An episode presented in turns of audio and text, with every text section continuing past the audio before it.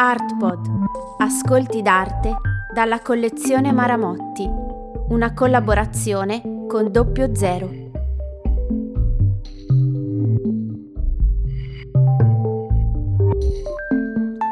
Iannis Cunellis.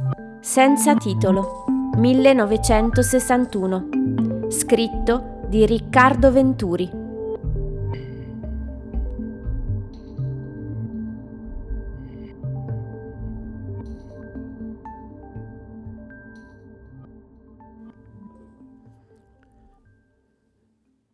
Di questo dipinto a olio di Iannis Cunellis ci manca il titolo, come accade per la maggior parte delle sue opere.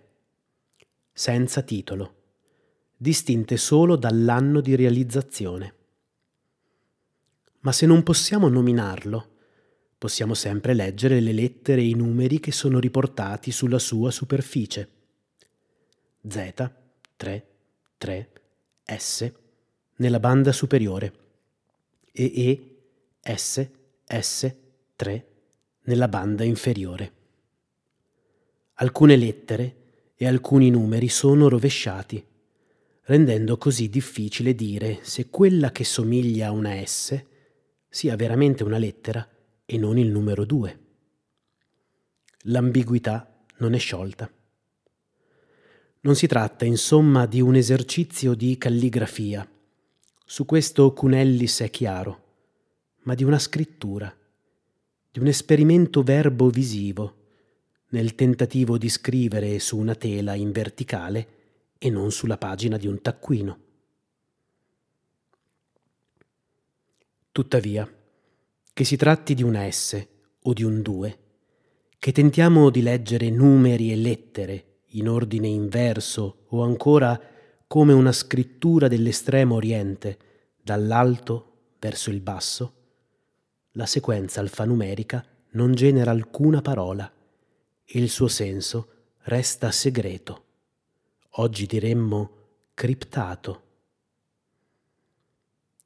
Un segreto però che anziché nascondersi, anziché sottrarsi, è esposto in bella mostra su una superficie lunga oltre un metro e mezzo e alta un metro e trenta, grande come una lavagna.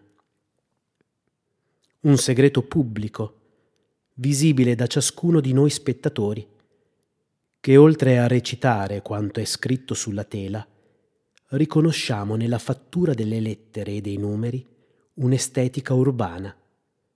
È quella dei cartelloni stradali, delle pubblicità, delle insegne dei negozi, della segnaletica stradale, della tipografia della stampa. Forse riconosciamo anche un'estetica archeologica. Se pensiamo alle iscrizioni latine scolpite sulle facciate dei palazzi o sui basamenti, quei resti archeologici in cui si inciampa ovunque a Roma e con cui l'artista greco aveva imparato a familiarizzare anche attraverso la mediazione delle stampe dell'amato Piranesi. Che siano vestigia del passato o frammenti del contemporaneo, poco importa. In entrambi i casi, il mondo esterno fa irruzione nello spazio dell'atelier dell'artista al centro di Roma e di rimbalzo sulla superficie bidimensionale della tela di lino bianca. Eppure, questi segni, costretti all'interno di un medium classico, quale la pittura, si spogliano di ogni necessità comunicativa e non significano nulla, non rinviano ad altro da sé, non danno accesso a uno spazio che si spalanca oltre, come il paesaggio attraverso una finestra. Che questi segni provengano dalla realtà metropolitana è evidente, ma qui, stampati sulla tela dell'artista, si sono fatti pittura e in quanto tale affermano la loro presenza. Una presenza così forte, così magnetica, che resiste a sciogliersi in un senso compiuto. Cunellis è troppo legato a una visione dialettica della storia per risolvere l'immagine in modo univoco. Come ci accorgiamo presto, complici di questa presenza sono i colori verde, giallo, rosso e blu, slavati come pastelli.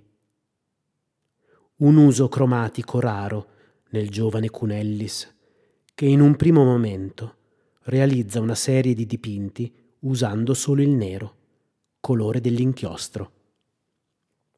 Il nostro senza titolo risale al 1961, un periodo cruciale in cui nella capitale gravitano artisti che, cercando una via al di là di Fautrier, Burri e Fontana, diventeranno presto i protagonisti della stagione pop italiana. A Cunellis non piaceva spiegare le sue opere.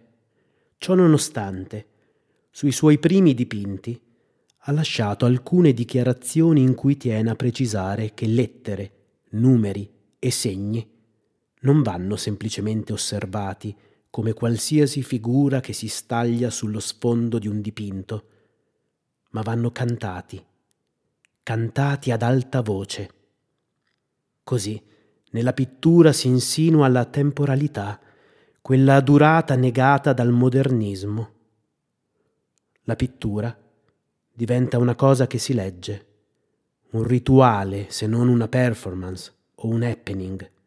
E non è un caso l'interesse che mostrerà presto Cunellis per lo spazio della scena teatrale e per l'elemento drammaturgico.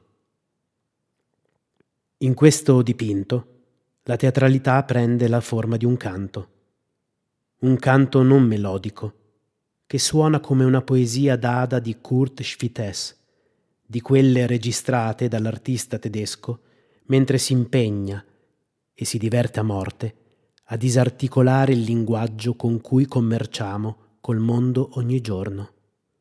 Un canto che intona il giovane Cunellis quando nel suo studio e alla galleria La Tartaruga realizza quadri da indossare, recitare e suonare.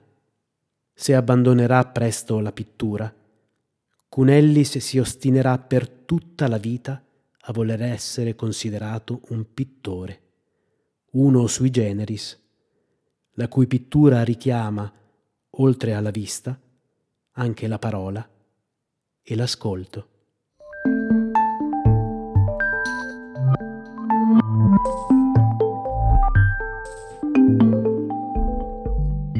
Un'iniziativa con il sostegno di Max Mara.